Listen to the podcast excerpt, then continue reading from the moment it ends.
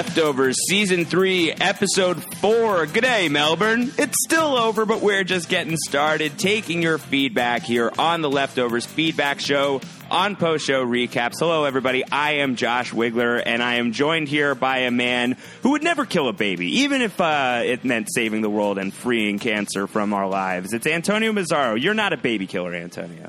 I'm not. People have probably accused me of being that in the past uh, when I was in the more political realm, but I, at this current moment and never in my life have I been that. No. No, no. How are you doing today, Antonio? I'm doing great, man. Are you I'm recovering? excited. Are you okay? We've had some distance from this brutal episode. Are you doing all right emotionally? Uh, well, like, what are the stages? Uh, the the mas- What is the, the the the stages of grief here? I think we we have like what anger. I'm probably at bargaining at this You're at bargaining. Yeah, I think Yeah. it's uh, it's anger, denial, Denial. become an international assassin, uh, get off, go off the grid in Australia. go off the grid in Australia, grow an epic beard. I'm still Yeah. in awe of the Justin Theroux beard, like to the point where it's like, did he ever not have this thing? I don't. I'm. I've been uh, taking like close looks at that beard because I want to model mine after that. I don't know if I can. I can ever aspire to be. I know, Josh, you're a fan of the Neard. I'm not Uh, necessarily a fan of it so much as I, I sport This is one. it. That's Yeah. all I got. Yeah, I live here now with this uh, Neard. but if you will yourself into being, perhaps uh, maybe. So that's what I'm looking for with uh, with that Kevin. I, I I'm thinking that the beard is the only thing that separates me and Justin Theroux. So I think that that's right. I think that's right. I was going to Yeah. make a comment about your uh, your your butts, but uh, I don't want to get into that right now. Let's not do that. Let's not get into that. Let's get into this episode where we're talking still. I think are we going to talk a lot about this breakup still? I guess we kind of have to. Can we just pretend that it didn't happen? Well, it's funny. I when we talk about the stages of grief, I do wonder how much we're all in denial because we had a ton of feedback about this episode. I mean, and it's great, dozens and dozens and dozens of emails and comments, but we didn't have a ton about like what's the future of Kevin and Nora. All right, well that's good because didn't we mostly like talk about that already on Sunday night? I feel like we beat that horse to death. Yeah, there are a few, and there are some some in- intricacies that we can talk about, uh, specifically as pertains to now that Senior is back on the stage with Junior. Where does that play in, and where does that leave Nora? But generally speaking. I feel like people, it's one of those things I think where you probably saw, it was probably hiding in plain sight a lot of the time. Like, we saw Kevin and Nora and thought, oh, they're great. Like, they can say, like, I hire prostitutes to shoot me, or I see Patti Levin. Like, they can say these things to each other. But we didn't really think about how there is this major thing that's happened in Kevin's life that clearly has impacted him significantly. And Nora doesn't even, he's not even talked to her about any of it. Like when she's quizzing him in this episode about like, what happens next since you read it? Uh, oh, he pushes her into the well. Oh, where does Matt come up with this stuff? It- she's mocking the very thing that happened to Kevin because he hasn't even told her the very basic details of it. So when something that significant is in your life, like it is with Kevin, and you can't talk about it with your significant other, I just feel like you're doomed from the jump. And that really does seem like where they were. And I don't know that we really unpacked that but now that you look at it from you know from 100 feet away it's like oh yeah like this was coming a mile away for sure Yeah. Well, I was so upset about what happened with Kevin and Nora Antonio that I had to flee the country this week. I had I heard to, about this. I had to leave America. I just had to go somewhere else. I couldn't afford a plane ticket to Australia, so I had to go to Canada instead, Antonio. i heard uh, oceanic is running some great deals these days Oh, I don't think I'm flying flights. Oceanic. I don't Oh, think that's too bad. You know, I don't think that I'm going to do that. I we did saw their logo somewhere earlier this season on the leftovers Can think. I can I uh, can I share some something with you? Something personal. yes Uh, when I fly and I pick my seats, I do try to pick a lost number whenever possible. Is that really really weird? so like you want 15c or 15 uh, 8b 15F, you know, uh, 23 uh, A I guess would be you would think that's the aisle, but I believe that's the window. I'm a window guy. Is your assumption that if the plane happens to go down in that flight you'll end up on the island I've never really fully analyzed why I do it other than it's just like instinct. Like I just have to go for a lost number whenever I'm booking a seat on a plane. Does that does that translate to other aspects of your life? If you go to play roulette, are you only playing lost numbers? on my bocce team, and I am on a bocce team, uh, we made shirts and we have numbers on the backs of the shirts, and I'm 42 for the Quan. I thought you were going to be four eight. I thought you were just going to no, be no, all no. the numbers in a row. I thought about it. I thought about 108, but I couldn't. Uh, couldn't justify. Couldn't add Yeah. a third digit to the mix. Justified something different. Justified as something else. But no, I was in Canada uh, for uh, the live Know It Alls event for Rob Has a Podcast, our, our sister podcast here on uh, on post show recaps, and met a lot of people who love what we're doing here on the Leftovers podcast. So shout out to those guys. In fact, I believe the last person I met uh, when I was out in Toronto was a man named Ryan. I think his name was Ryan, uh, someone who I met on the street as I was hopping into my car and he said, "Please just keep going on the Leftovers podcast. Keep keep doing what you guys are doing." And I shouted at Ryan as I got in the car, "Send us your feedback. We're recording tomorrow." And I heard Uh, him exclaim as he drove out of sight. yes, yes. I don't know if we have any feedback from Ryan, but I just thought that was great. So thanks everybody who I met in Canada who is a fan of this Leftovers podcast. Very touching to hear from you guys, and really nice to know that this is resonating with you. Uh, Antonio and I are having such a blast covering this super depressing show. Yeah, and we'll keep going, Ryan. Our plan right now is once the season's over, we'll just uh, we'll just start over. We'll just pretend like we never watched the leftovers, and we'll just start with episode one, and we'll just do podcasts over and over. Hopefully, they get better over time. I don't think that's true. I don't think that Oh, we're. no, I gonna, did lie about that, I, I do think, unfortunately, when this show ends, we will be done talking about the leftovers. But maybe we'll I have a, a back, like a. I don't know about that. I will have a- we'll leftovers, have- leftovers lives coming soon to a podcast lives. near you. Leftovers too. Uh, so we'll we'll see about all of the all of that. But in the spirit of feedback, of course, we've got a lot of feedback this week. That comes courtesy of you guys. If you do not know how to get your feedback in for future episodes, this is the way. Leftovers at postshowrecaps.com. That is our email address. That's the best way to send in your feedback. We also have a feedback form on post show recaps.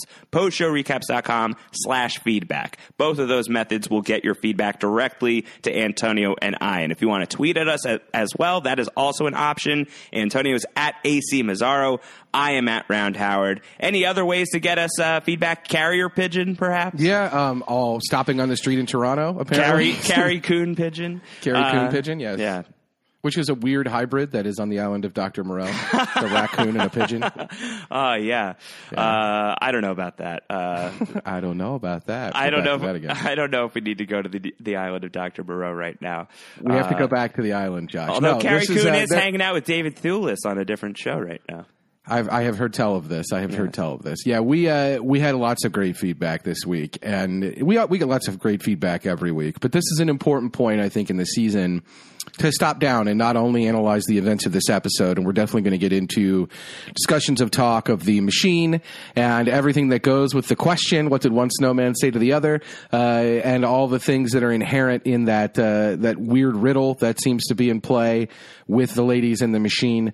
And then we're going to get into just some midpoint stuff. Uh, take stock of where we are halfway through the season, where we might want to go, uh, what we think might happen as we progress through the rest of the season, based on the questions that you guys have sent in. So, without further ado, if that even counts as a do, uh, I think it's more of a don't. Uh, let's get into Further, this, Josh. further a don't. Yes. Uh, all right, let's hop into this. And Antonio, you did a great job compiling the feedback this week. This week, we actually can make fun of Alex Kidwell because he is uninvolved in the podcast for this one show. He is still in Canada. Yeah, I, Alex. Now I'm realizing how important he is. So I take back everything I've said previously. Uh, There is a blackmail do- tape. There's a blackmail tape. has nothing to do. Listen, I hope those tapes never come to light. Yes. Uh, it would be a real shame if we were being taped, That's Josh. Uh, tapes in quotes. yes, uh, T A P P E S. Uh, it would be. It would be very difficult ultimately uh, if there would be released. No, I have great respect for Alex Kidwell uh, because we had a lot of great feedback, and I want to start with uh, f- something we got from Reddit user Jankinator, uh, and this is more of a summary. Uh, Jankinator sent a really great uh, layout of a theory of what was going on with the the question, and Jankinator basically says there are three possibilities in terms of why those women are asking the question with the screening process. And keep in mind that the person who set himself on fire in the desert, Josh, it seems like he gave a different answer to this question That's than Nora right. did, as Yeah. we talked about. And yet yeah, both he said were he rejected. couldn't he couldn't kill the baby. He you know he says that to Kevin Senior. He asks him like, "Could you kill a baby if it meant you know curing cancer?" And Kevin Senior's like, yo, dude, no. And the guy's like, yeah, me needs. And then he sets himself on fire. Uh, Right, so- Nora, Nora straight up would ice the baby. And both of them were rejected. And kind of cold blooded about it, right? Oh, yeah, so, yeah, super there wasn't a lot of uh, deliberation there. Uh, so, Jankinator points out that this leaves three possibilities. One, they look at your reasoning to determine whether you pass or not. Two, they decide whether you pass or not based on other criteria, and the question is frivolous or a confirmation. Or three, they deny everyone, which is a test in and of itself. And so, my question for you is, and, and Jankinator did a great job of laying out all of the various uh, situations, and it plays into mostly three. Like, so let's go over three. Uh, Jankinator says, let, it, let's say they do reject everyone at this stage and don't contact them again. Do you think that that's in play? Like, is this the end for Nora and these people with the machine? Uh, did did she just fail the test and that's it? No, my instinct, and I think we talked about this in the Sunday Yes. show, is like we're going to keep following this line down. Like, I don't think that you introduce a giant microwave that shoots you to, you know, another side of the galaxy where you can be with the rest of the departed, unless like that's still going to be a thing in play all season long. I think that we're still into it. Right, and Jankinator pointed out there were all those testimonials. If they're rejecting everyone, they wouldn't have all those testimonials, and so it doesn't make sense for that. What about this one? This is a little out of left field. Uh, what if it's somehow connected to the guilty remnant? If it's somehow connected to the guilty remnant, Yeah, it doesn't really fit, and, and Jankinator acknowledges that. But Nora was looking into the people that gave the testimonials. These are people that did leave their situations behind.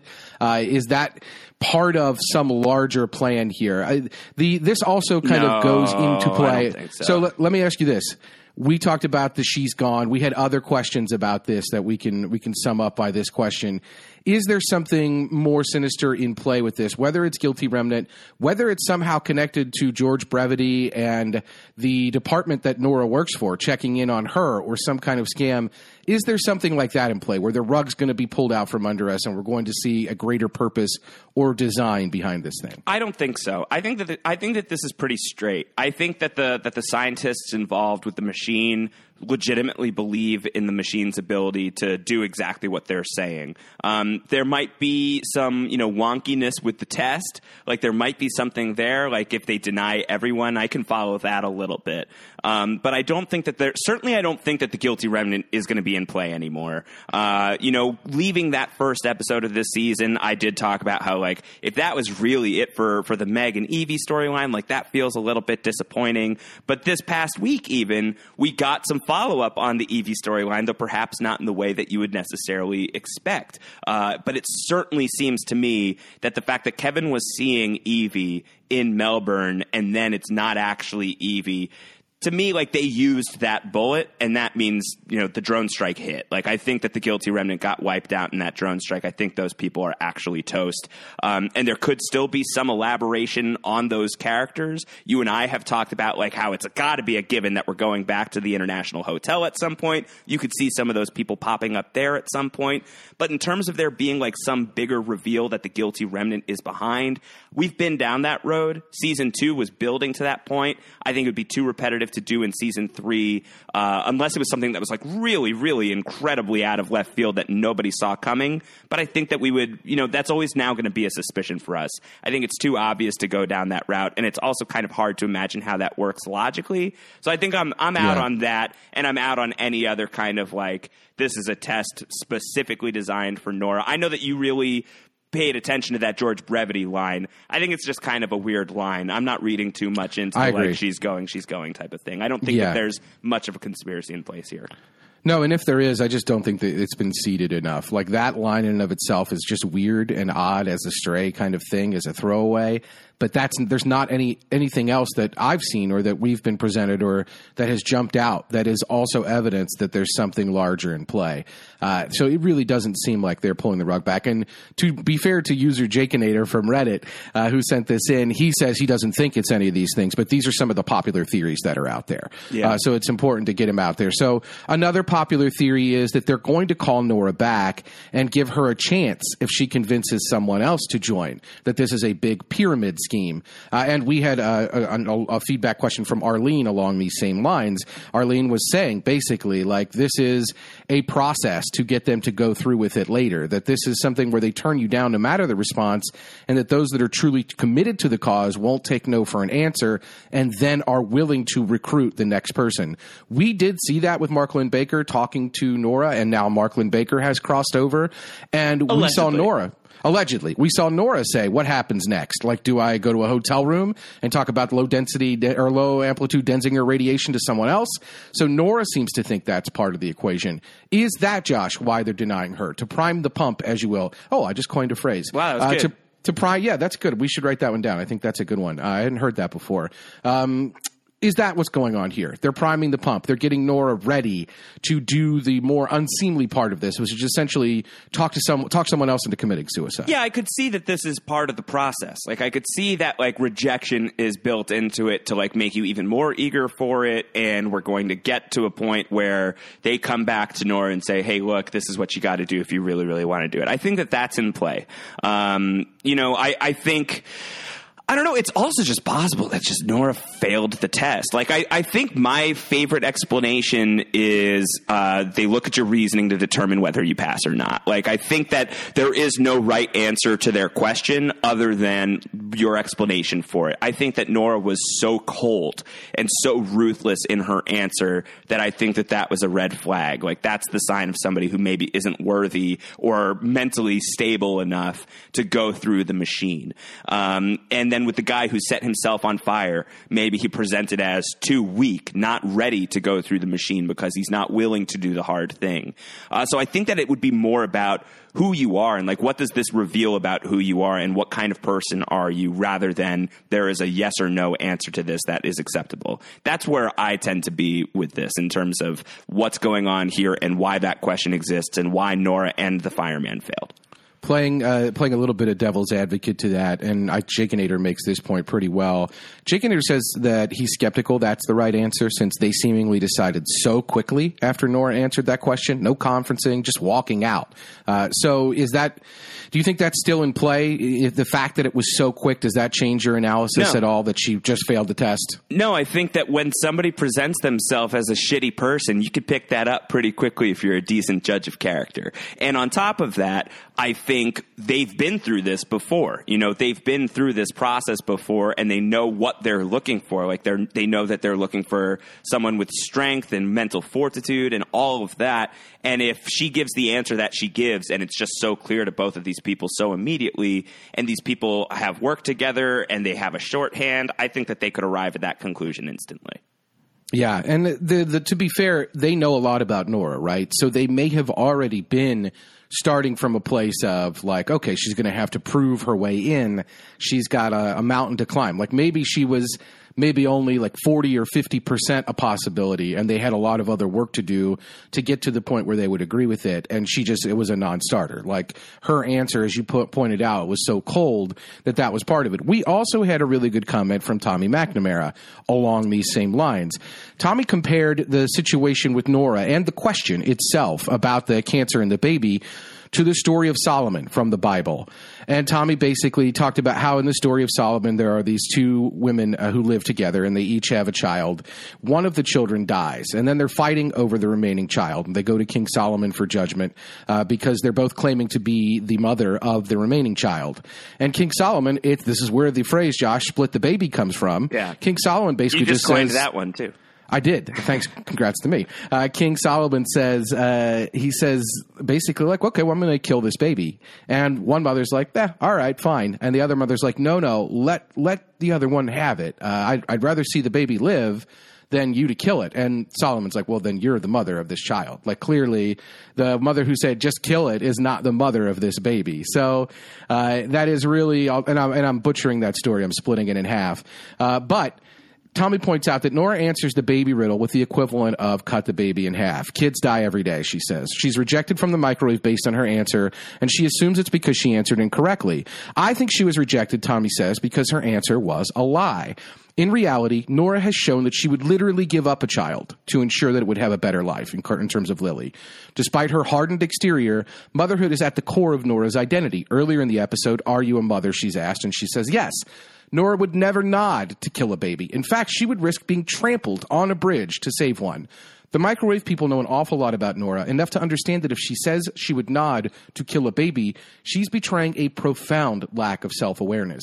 My theory, Tommy says, is that in order to, quote, pass the test of the riddle, you just have to answer in a way that's true to yourself and why you would be going to the other side. What I do like you think, that. Josh? Yeah, I like that a lot. I think that that's consistent with what I said too, but I think that takes it to an even better level of like you really you don't want people going through this, you know, insane adventure. Like you don't know where you're going. The odds are against you that you're going to land on any sort of habitable planet. You're probably just going to pop into dead space and die almost instantly, or ha- however that works. I haven't researched the mechanics of how that would play out. Uh, you know, no matter no matter what, no matter where you go, you're really risking everything, and you're throwing yourself into this impossible to fathom situation.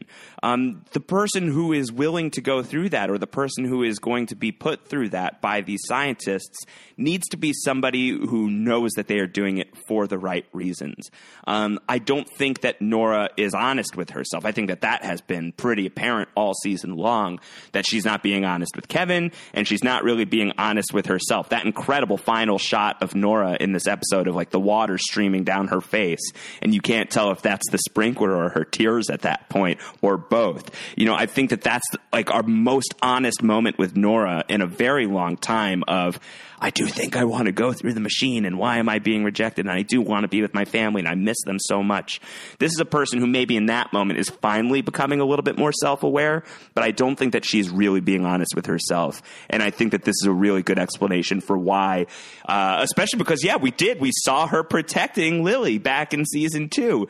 She wouldn't let a baby die. Um, you know, I, I think that that's a really, really, really great point. What do you think about it? I think so too, and I do think it's in line with what you were saying because I think that there's I think that there's this huge part of Nora right where she maybe because she hasn't talked about it fully right or maybe because she subconsciously is thinking one thing but then consciously isn't understanding another. There's a lot going on there that is preventing Nora I think from growing or from having being able to embrace these things about her life. And if we're talking about the arc of this character over the context of the whole series and then where we think she might end up by the end of it and we're going to get into that today with some questions I do think ultimately we have a Nora Durst right now who hasn't analyzed that level of what's going on. She thinks surface fi- she's fine and she presents that way to the world. And so when she answers that question, it is with that very flippant attitude that Nora Durst displays. But we know the waters that are that are there run a lot deeper than what's going on. And we had this uh, great shot at the end, as you're pointing out, where we're seeing maybe the truest form of Nora Durst. We had a great comment from Dr. Bradley Mitchell, uh, who was writing about all of this, Josh, who was writing about the, psycho- the psychology and play in these shows. Uh, and Dr. Bradley Mitchell told a story uh, about how there was this doctor, uh, and not, not at all the same doctor as Dr. Bradley Mitchell. This other doctor was a little bit of a cuckoo. Dr. Walter Freeman. This is a guy who performed lobotomies on people through the orbital socket uh, with ice picks. And Dr. Bradley Mitchell said Nora, sitting in a room, having lost everything from her past and possibly seeing no projective positives to come, is an archetype for depression. The water ice coming from her orbital socket forms a symbolic ice pick, one that Freeman would have used to cure her depression. No need for saving any vestige of the old Nora, as there's nothing left in her old life. Therefore, the symbolism that could be taken from that shot is that Nora is ready to be disassociated from herself, to wipe the slate clean, to destroy one part of her dualistic mind body connection in hopes of departing from her current affective state. Water to ice, ice pick to medical tool, destruction to rebirth. This does seem, Josh, like a like a mid like an, a midpoint for Nora. This is a key point for her. She's been denied. She's undergone all this self analysis. She's really in this weird place. She's in another country. She's off the reservation. She's not working in her job. She's having to confront a lot of these issues. We've seen what happens when Kevin Garvey gets to this point. It usually doesn't get better before it gets worse before it gets better. Uh, do you think this is uh, where we're going to get with Nora? Like, is she now more weak, uh, and is she now more susceptible to manipulation? Laura Olson sent us a great comment saying basically that if you look at it through a religious lens, God didn't forget Nora. He actually put maybe uh, Messiah or his most precious thing, in this case, Kevin, if you're accepting that, into her life. He gave her a baby and her, a new family, and she pushed it away in favor of hanging on to her pain. And like uh, like Dr. Bradley uh, was observing, Laura's observing that, uh, that that Nora's holding onto this pain as well. How is she going to move past this, Josh? Laura says she was certain that Nora was going to go through the microwave box. Is that still in play for you? If they give her the option again, is she more likely to go through now? now? So one thing that I've been thinking about is like if she's going to keep pushing, you know, down this this line and down this path, and she's going to try and get into the machine. Let's say that she does, right? Like let's say that she's successful. We also have this scene at the end of the premiere that shows an older Nora Durst, and certainly what looks to me to be Earth. And I'm not really ready to entertain that it's not our Earth that is something that some people think is in play. For me, it's not, at least not yet. And if we get there, then we get there. Uh, but let's say that's our place. And if she went through, did it not work? You know, like I can imagine the scenario where where Nora goes into the machine and then steps out, and everyone's like, uh, "It didn't work." And just for whatever reason, it's not going to work on Nora. And I think thematically, what that could represent is there is no getting past this. Uh, and the Nora that we saw in the first episode of this season, at the end of the first episode, to me looks like somebody who hasn't moved on yet.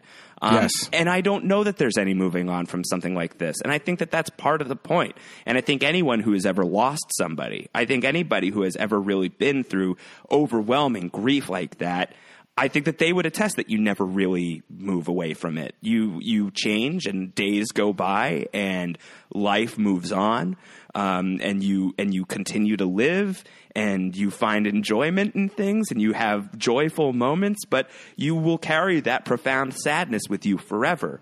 And it's a matter of how you deal with that. How do you stomach that? It becomes part of you. Um, and Nora certainly, you know, almost seven years to the day after the departure has not really incorporated any of that in a healthy way. And it's not a judgment. I mean, what she went through is impossible to imagine. Right. You know, th- these are very high stakes in terms of uh, in terms of grief. You know, uh, this is a world where there is something worse than death. There is just the unexplained loss. Um, she has not come to grips with this in a healthy way. And how is she going to move on from it? I don't think she ever will. Uh, my question is, will she ever come to terms with it? That's what I want to know. Like, will she ever like accept it? Will she reach that stage of grieving? Will she come to acceptance and will she have it be a part of her in a healthy way? I hope so. And that runs parallel with what I said on Sunday night that I feel like the leftovers is going to have a happy-ish ending. Like I think that the final notes of the leftovers will be bittersweet, and I think that that would fall in line with it. I think if Nora can come to a place where she is at not quite peace with herself, then at least somebody who accepts her situation and accepts what has happened and has moved on, or at least like the hope that that is something that's possible even that late into her life. Yeah, and the problem that I have with that is I think you're right in observing that that what we saw so far, if that is future Nora, was a Nora that I don't think has moved on. And I don't know if we have that be part of a final episode. Is the whole final episode going to take place in that timeline? That might give us an opportunity to arc that out is it going to be only part of the final episode? In which case, are we going to have not as happy of an ending? I completely agree with you that the uh, happy ending is fully on the table. I think bittersweet might be maybe more in play than, yeah. than totally happy. But yeah, I, and um, let me clarify, happy-ish. Like yeah, that's, that's, as, that's as happy as I think it's going to go. That's where we all are these days. Uh. I think ultimately, and life is hard, as you said. Like we all go through things and we all carry that around with us. And none of us have had a large level departure event where it affects everyone globally the same way. Uh, and yet, like, uh, we're not the same way, but we're all, it's something that we would have to decide whether or not we were singled out, or that's the problem with this, right? Is that Nora thinks she's Nora cursed. It's not just that people around the world lost people, it's that she's one in 126,000 or whatever the number is. I always mix it up. But whatever that is, that she is a, a, a very crazy odds thing. And then you have these people that have told her that there's something special about her physiologically, that maybe she's a lens, that she produces these things, or that she is in some way related to this. And we saw how much that upset her last season. And it was that very episode where she was so taken aback by that and that level of self confusion that led her to Kevin and that her that led to her and Kevin splitting the first time. So maybe that's in play here. Uh, and this is just sort of uh, following up on and, and finishing what uh, Nader said before we move on to one other element of this. Jake Nader presented this without commentary, but this is something that jumped out to me when I rewatched the episode. Nora asks them, Where is the machine? And then they also have her sitting in a box and just quote unquote testing some stuff out, checking her heart or whatever that is. User uh, Jake Nader says, "Where's the machine?" Question can also lead towards indication that Nora is in a lens way producing radiation, and is the machine in and of herself. By confining her to the box, the process was initiated, but she failed to produce results because of a variety of different reasons. That would also explain the readily or really determined response from the lady that she that Nora would get cold feet, as in you've probably already had it, and does explain why they bailed on her. Is there any element of this possibly in play, Josh, that the actual people that are in play or the actual machine uh, involves the people in some way? And that's really what all the tests are about. And that's ultimately why this was a failure. I don't think this because they didn't have Nora tape a testimonial. Right. So if the machine was going to work, quote unquote, there was no testimonial video from her. But what do you make of this possibility that it actually might be Nora herself that these scientists are interested in, much like the scientists we've seen in previous seasons? Well, I think if that were the case, then I don't think that they'd be playing such a head game with her. You know, like I think like if she was the fuel, if she's the secret sauce that makes the machine work, uh, I don't think that they would reject her. Like I don't think that they would push her further away. But what if it is related to those season two people who told her she was the secret sauce and that did push her away? Um, you know, it's not impossible. Certainly, look, hey, if we're gonna get uh, if we're gonna get Penny Widmore on this show, I'm gonna be a happy guy. So I'm not gonna be, you know, I'm not closed off to that. But I, I haven't been thinking about these two entities as related. I feel like the the as the, it was the Azrael stuff. I yes. forget. Yeah, yeah. I, feel, I feel like that's in the past.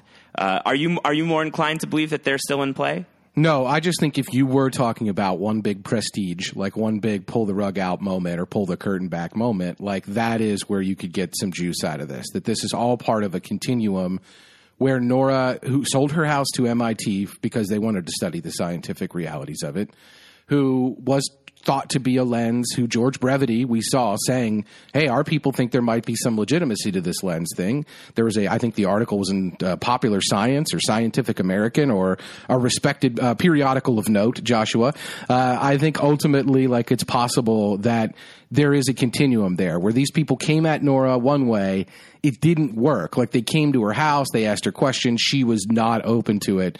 So now they're coming at her in a different way. Instead of sending a scientist to her door to give her some long scientific explanation that gets too heavily into the religion, they send a celebrity spokesman, and it's a lot more interesting to her at that point. And I still not, think not, that that's a pretty bullshit celebrity spokesperson. All due respect to Mark Linn-Baker. Well, it worked out. I mean, it worked out. She's in Australia with cash strapped to her body. Like she's there. Whether or not she was going to go through with it or not, I don't think we know. But it did work. So the, I don't want to get into results oriented thinking. But sure. I don't. And maybe it, maybe there's something more to that. Maybe he himself had because of his ideas that he was part of. I don't really know uh, what the ultimate play could be. I just think it's a small, scant possibility, though not a, a likely one. Um, I will say that there is there is the other element of this before we move on to what a lot of other people had feedback about with the question the element is ultimately that uh, the reason they they turned her down, which is what Nora said, which is that they knew she was on to them, that they knew she was going to bust them, that she had no intent to go through with the machine. I don't think that's why they denied her. There's no epiphany moment that doesn't play out that way. It's not like all of all of a sudden they're like, oh oh she's onto us, we got to go. Like I really don't think that's why they denied yeah. her. Are we on the same page about that? Yeah, I mean I know that the leftovers and like one of the things that's beautiful about this show is that it is uh, you know open to interpretation at almost every turn. Um, so you can interpret it that Nora is still like looking at this as an investigation and she's planning on busting these people if you want.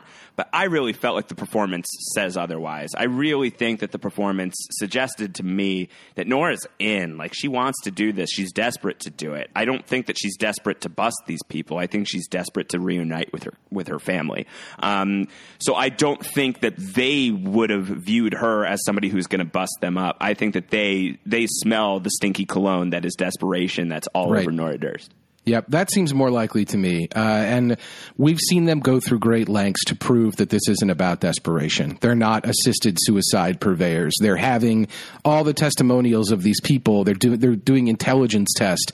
They're screening people like that to begin with, so that they're not just taking people who are touched or who are unfortunately screwed up. And I think what they're seeing with Nora, and maybe there is something to what commenters are saying and the the feedback we got uh, about how the uh, the issue uh, Tommy McNamara's quote or comment really sums it up best. How what they recognized in her was, as you're pointing out, the desperation, desperation that really wasn't in keeping with what they thought about her as a person, and what she'd already proven to them that day, uh, which is that she would be willing to take a baby into her arms to put this in jeopardy. Like she would, she's willing to go to these lengths, even on the very day that she's going to see them, uh, when they've told her it's very difficult to catch any other bus and all of that. So I think they put her in a, in a situation. I do think that baby was somehow related to them. I think it's way more likely that the reason that they got rid of her at this point is because she smelled of the desperation, as you're pointing it out. Uh, Spencer from Kansas City says maybe the correct answer was no answer. Maybe the correct answer was I don't know. Uh, what do you think about that, Josh? Is that should she have just said like I don't really know, and maybe it's the people who don't take a firm stance on that question who they take. I don't know. Perfect. Okay. Uh, yeah. No, I don't know either. Uh, I think that that's possible. That's in play. I think that there's not as much dramatic uh, heft to that. I think it's way better if we continue this story. If it's not an I don't know thing. If it's one of those things where Nora was either betraying her true self or they were trying to make her more desperate, so she would be more malleable and more likely to go through with it. I yeah, think I think I things. think you know they're looking for people who are certain about who they are and what they want to do and why they want to do this. I feel like uh, I feel like uncertainty is not a trait that they're really interested in exploring.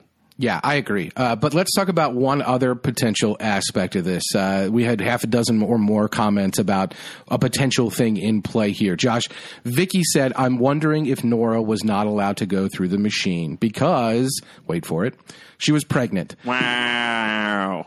Uh, people have had babies when they've had IUDs. They're not foolproof. Uh, Vicky says, I don't know if Nora's pregnant, but it's a possibility. Uh, I don't know, Josh. Samuel lays out a pretty good case for us for why Nora might be pregnant. She says, or Samuel says, uh, here in the previously on, we were reminded Kevin proposed having a child with Nora, though we were not shown her laughter at the idea. Then in this episode, she's asked if she's a mother and given a baby while waiting for the bus. Then a doctor asked to perform a pregnancy test on her. Then she's asked a question about killing a baby to cure cancer. Finally, Kevin throws the idea of having a baby back at her during the breakup, suggesting that she can't be, or she, she can't because she wouldn't be able to play the victim anymore. She'd have to be okay. And finally, Spen- Samuel says the really most subtle and compelling hint at a potential pregnancy is at the end of the sex scene in the airport restroom.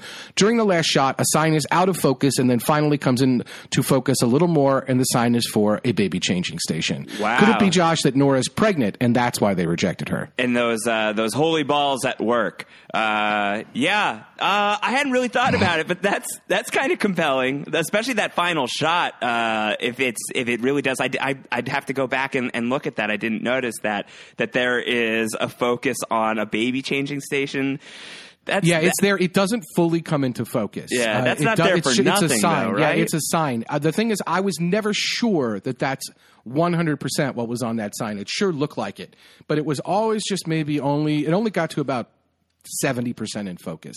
Uh, but yeah, you're right. She did joke about Kevin having holy balls, Josh. yeah, Yeah. yeah. Uh, so that, that Yeah, Robert Laynard had sent us a question in asking if those holy balls can produce uh, some some holy babies. Oh my God, Holy Wayne babies. Uh, hopefully, no more Holy Wayne babies. There's enough Holy Wayne babies out there. Yeah, that's Um, what, what's part of what caused this problem to begin with. I know, I know. Well, I mean, I think all of that could still be in play, and it's like surrounding the issue of uh, Nora like resisting new life. You know, like I think that there can still be thematic reasons for all of that. I don't think that it has to be so literal as Nora is pregnant. Uh, and that can be a kind of contrived story too, like in, in fiction of like the oh my god, oh my god, I'm pregnant. Um, so so Whose I'm not voice sure. was that?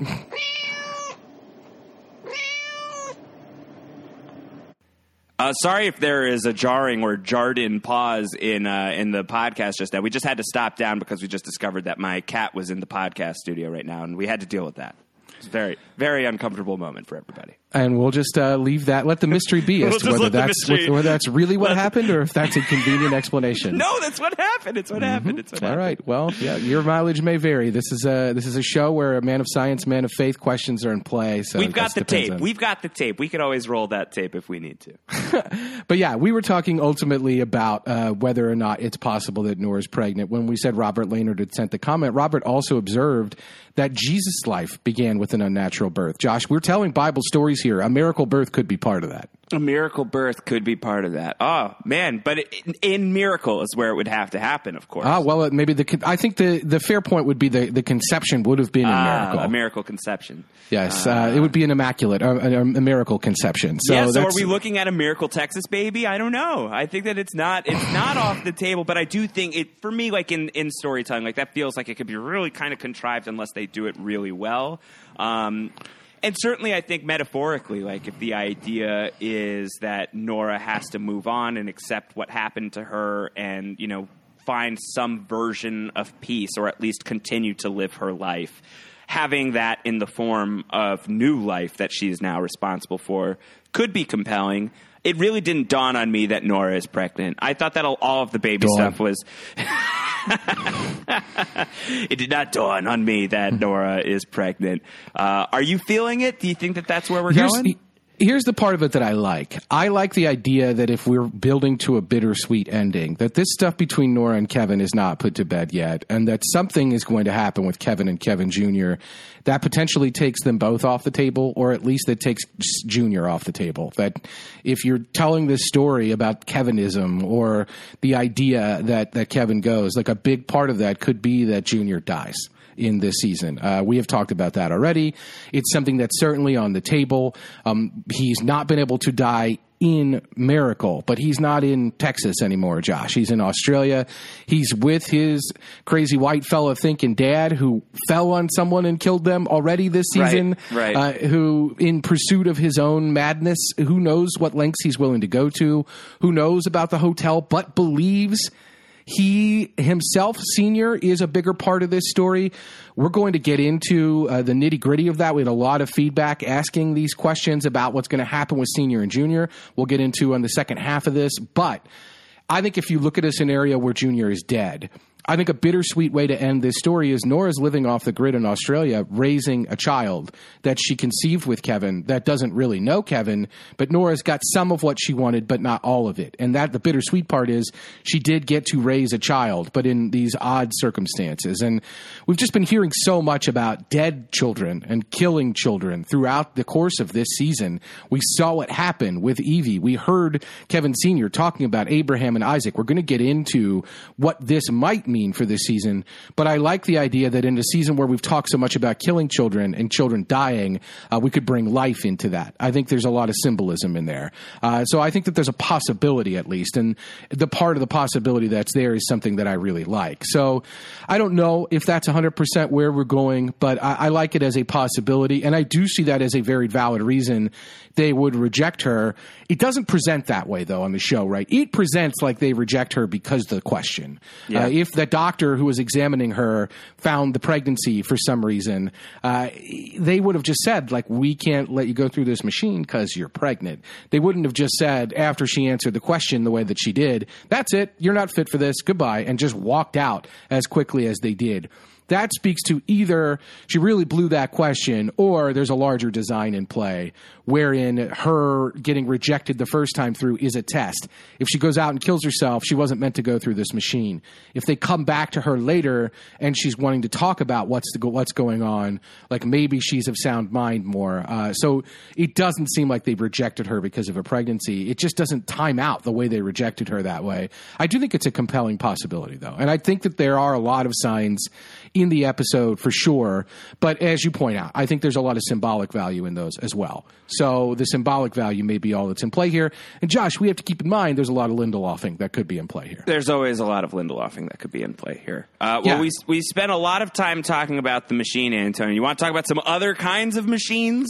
I do, uh, and if we only had more information about those about that machine, we probably could proceed a lot better with our analysis and decision making of what was going on with that machine. Yeah, True Machine uh, would be what that would be called. No, let's take a moment and thank our sponsors, TrueCar. Uh, Antonio, in order to feel comfortable that you're getting a fair price, you need some pricing context. You know, information that's going to empower you to feel confident. And with TrueCar, you'll see what other people in your local market paid for the car you want, Antonio Mazzaro. that sounds pretty good to me, uh, knowing what other people are doing, like 119 people bought cars or something. Something like that. I think around around 119. 112, somewhere in there. Let's tell you a little more about TrueCar. Using TrueCar, you can easily find the car that you want. TrueCar is going to show you what other people in your area paid for the car that you want. And now you'll know what a fair price is so you can feel confident. Once you register, you're going to see real pricing on actual inventory. This is competitive pricing offered to you only by a TrueCar certified dealer for an actual vehicle on their lot. It's pricing you'll see before going to a dealership so you can feel confident when you show up confidence is key, Antonio. I've been told this uh, many, many times, and I just haven't taken it to heart. Well, I feel like you're a pretty confident guy, Josh, or at least you're a confidence man. Uh, confidence man, I think, is probably more accurate. With TrueCar, you can connect with a local certified dealer of your choosing so you can enjoy a quick, easy buying experience. TrueCar customers are more likely to enjoy a faster buying process when they connect with TrueCar's certified dealers. TrueCar, Antonio, TrueCar users save an average of over $3,000 off MSRP, which again is not Mo Show's recap podcast. it's too bad. It would be really nice if it were. It really would be. So when you're ready to buy, visit TrueCar to enjoy a more confident car buying experience. Some features are not available in all states, including the state of grief that everybody is in on the leftovers. State of depression. Yeah, Yes. this is not great. Yes. Where do we want to go from here, Josh? Uh, do we want to go? Do we want to steer into that depression, or do we want to take stock of where we are generally? Well, I mean, look, we're at the midpoint of the final season of The Leftovers. I'm sure that there's a lot of feedback in that regard of like, we're halfway home here. Uh, we're halfway to the end uh, of this final season of this show that we love so much. What, where do people want to go from here? What kind of feedback do we get in that regard? Andrew Umphrey asked us, "How does the end of season two play now?" Andrew said, "The awesome ending of season two doesn't still hold up? We were left with such good feeling that these people have finally arrived at a place of peace or happiness and possibly resolved their issues. But now we see all of that was not true, and that these characters are still having all True the same issues and problems, even three years later. Meaning that all the good feelings of season two ending were a lie, or were only true for a short time, Or True Car. Do you feel like we uh, we we've tainted season two, or is this going to be the, the the thing about these shows that repilot that have to make a an appropriate season and series finale, and then you have to start over in a third season? And we dialed that back much the way much the way Better Call Saul did, uh, where season one ends a certain way, and season two begins with a, a reboot of the ending of season one. Um, I think.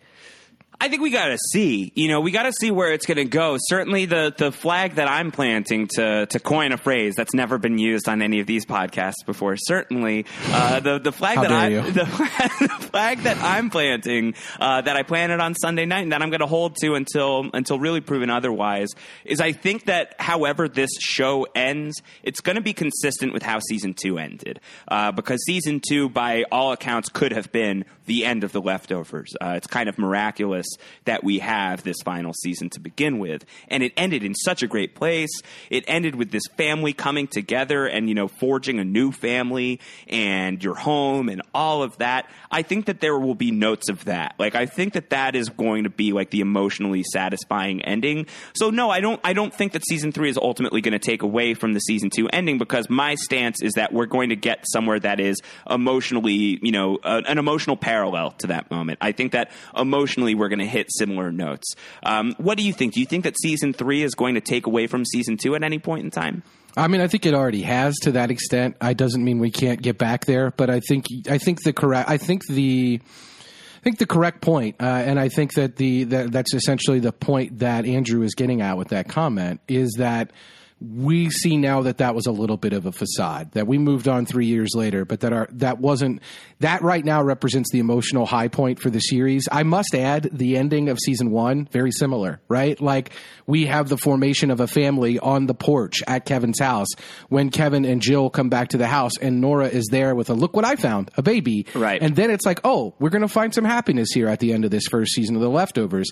Season two it's the same thing families coming back together but in this case with a lot more people with matt and mary and lori and all these people tommy and jill now we get back to season three we see that that's a little different. Matt and mary are are dunzo like they're split up. They're living in different places for very different reasons. Matt's uh, fervor has taken him there. The the issues that people had since the beginning of this series are still weighing on the emotional relationships that they have in this third season. So it does make the end of season two seem like a little bit of a smokescreen in hindsight.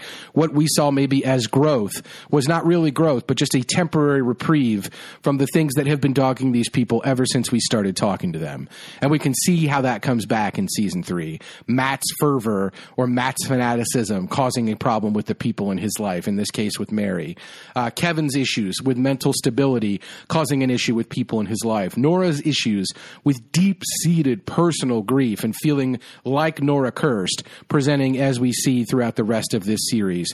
So we're really, if we look at it on one continual arc, these are the people that we met, uh, and they haven't changed all that much. They are in a process of changing. They have a lot more information. They have a lot more story points that they can draw from, but they haven't really drawn the bow around that. It does seem like fits and starts to an extent now in hindsight, but that's how growth occurs fits and starts. And so season two is probably the emotional high point for the series. But I agree with you. If we ended season one with the family coming together, if we ended season two with the family coming together, I think we'll see some sort of family coming together moment at the end of season three. I think it'll be bittersweet because I think we are going to go darker before we get lighter. But I do think we'll end the series on a bit of a, a, a note that does give us some le- leverage there. Maybe it's Nora raising baby Kevin without Kevin uh, because Kevin has died. Uh, maybe there is some element of that to it. But I do think we'll get to some element of that for sure. Let's talk about a darker thing that people want to talk about, Josh. Uh, and we get into, well, we got into it a little bit. We talked a little bit about how all of these things are happening, uh, where we talk about killing kids so much. Uh, first question is from Caroline Allum. Caroline Allum asks basically if Kevin Jr. is going to kill another child. The first one he killed was young Patty when he shoved her into the well. Uh, at the end of Crazy Whitefella Thinking and throughout G'day Melbourne, the discussion of killing children for the greater good is obvious. The guy who sets himself on fire and the doctor's questions for Nora.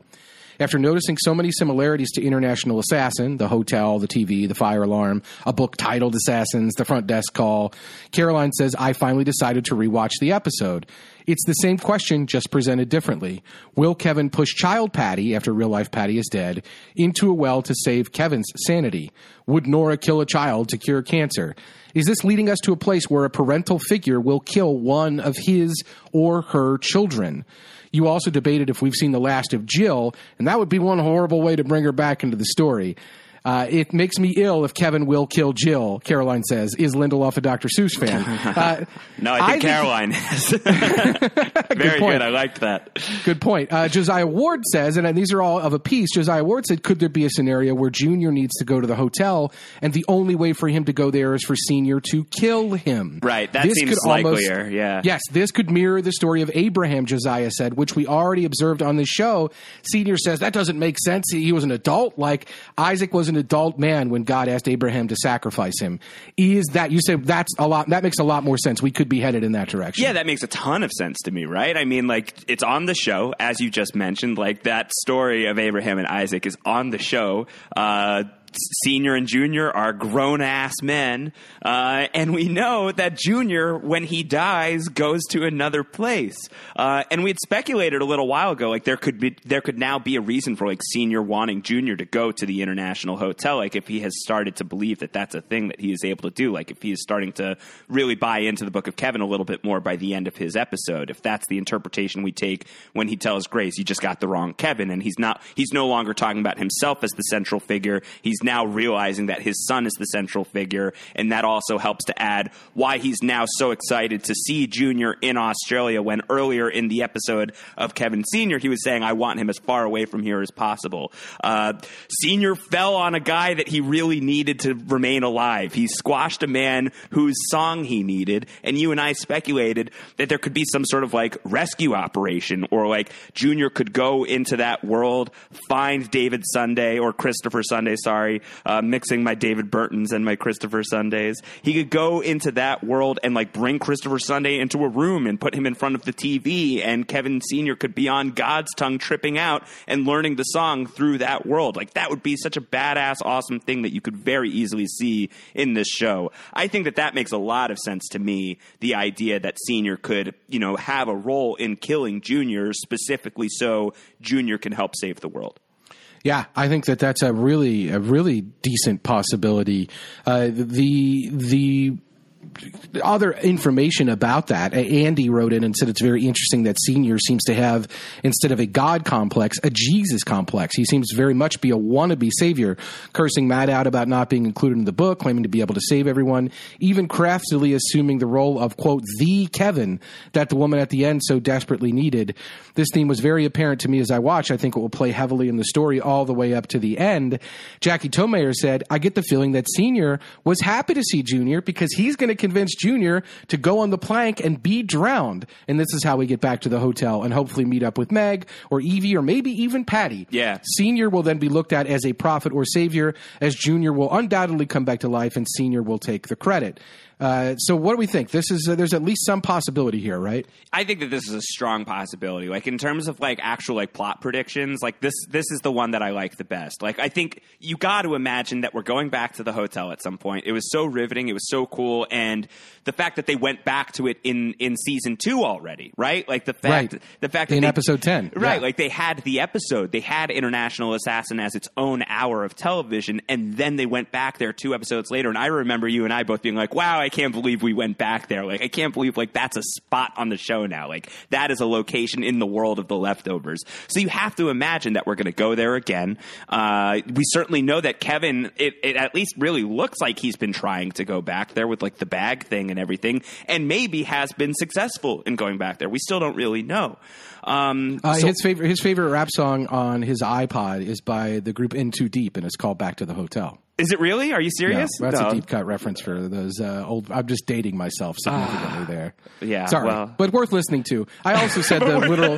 I also said the literal video of uh, "Take on Me" was worth listening to, and no one said anything to me about it. So no one's. I did. I did look it up, and I'd forgotten about it. That was from back in the day. Uh, in in it's like what like a decade ago that that was popular on the internet. I'd forgotten about it, but it, it was really fun to revisit. Yeah, again, I'm old. Uh, but yeah, there is uh, there are these there are tons of possibilities, and I think uh, we already have the prophecy of Rob Cesternino, Josh, which says that if anyone else goes to the hotel, this show has jumped the shark. Right. So we have to have Kevin going back, otherwise we're, we're that Rob is off the boat. We Do you do you agree with that? Do you agree with that take from Rob that if anybody else goes to the hotel, that the show has jumped the shark?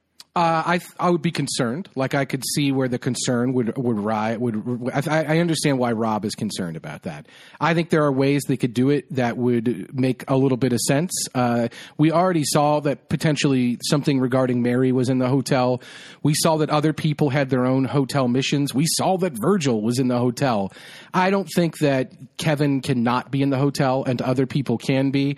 But if Kevin's in the hotel and other people from our current story are there, I'm okay with that. Especially if multiple people go at the same time, like with Virgil. So I'm not 100% sure that I need to see no one else there. But if I have to see Kevin go back, uh, the the prophecy of Colin Stone says that somebody's got to wear that the the guilty remnant robe. Somebody's Right. got to wear the priest robe. So Right. if we have these other costumes left, there may be room for two people, not just one. Uh, beyond that, I don't know. But Yeah. I, it would So- ruin it for me. So we agree he's going back, right? Like Junior's Yeah. going to go back to the hotel. He's currently with Senior. Senior's got reason if he's starting to believe in Junior. He's got reason for Junior to go into that world. There's something in that world that could be very valuable for Senior. So in terms of like plot predictions, I love that. I think Oh that my god, I just got super excited at the possibility of having that In Too Deep rap song Back to the Hotel as the opening credits song. Oh, that'd be fun. You know what's a fun thing to do is to watch those opening credits on silent, like to mute the volume and then just like put any song that you want over it because apparently that's now a thing that we can do. Oh, that should be a meme. Like that, would should be be, something meme. that sh- that needs to be happening on the internet. We need to be making these videos. Or you guys who are listening to this, if you want to make those videos and you can send it our way and then we will rank them. yeah, that seems very ambitious. That we would expect people would do that, but uh, maybe that would. Maybe that that would be great. We will rank them if if they're sent in. Uh, I trying to think of what some of the best song uh, song possibilities would be uh, with those. Or Benny Hill? What we, Benny Hill. What we could do, Josh, is we could go back with season two of The Leftovers and find an appropriate song for each episode uh, with those credits. Oh, Uh, that would be a fun idea. exercise as well. that's a good. Put that one in the bank, Josh, for the Yeah. for the Leftovers live. Yes. Uh, Leftovers lives. Yeah, we'll put great. that one in the bank for later. Uh, but yeah, there there are these things. There's, the credits are now mission statements, uh, and so be on the lookout. Right, next time we start an episode, we don't know where what we're going to expect. Uh, that opening credit song is going to tell us a little bit about the episode, at least so far. I don't know if they're going to change anything for the second half of this season, but that's a it's a fun thing that that's going in play here. I want to go out of left field and ask another question uh, from Jankinator, which I thought was really good. Um, what meaning or significance do you give to Kevin wanting to be a reporter when he was young, Josh? Uh, Jankinator says, I thought it was an excellent contrast to the Kevin we get now. Now, he doesn't really have a complete understanding of the world. Uh, and when he was a kid, he was asking a lot of questions as a result, just like he is now.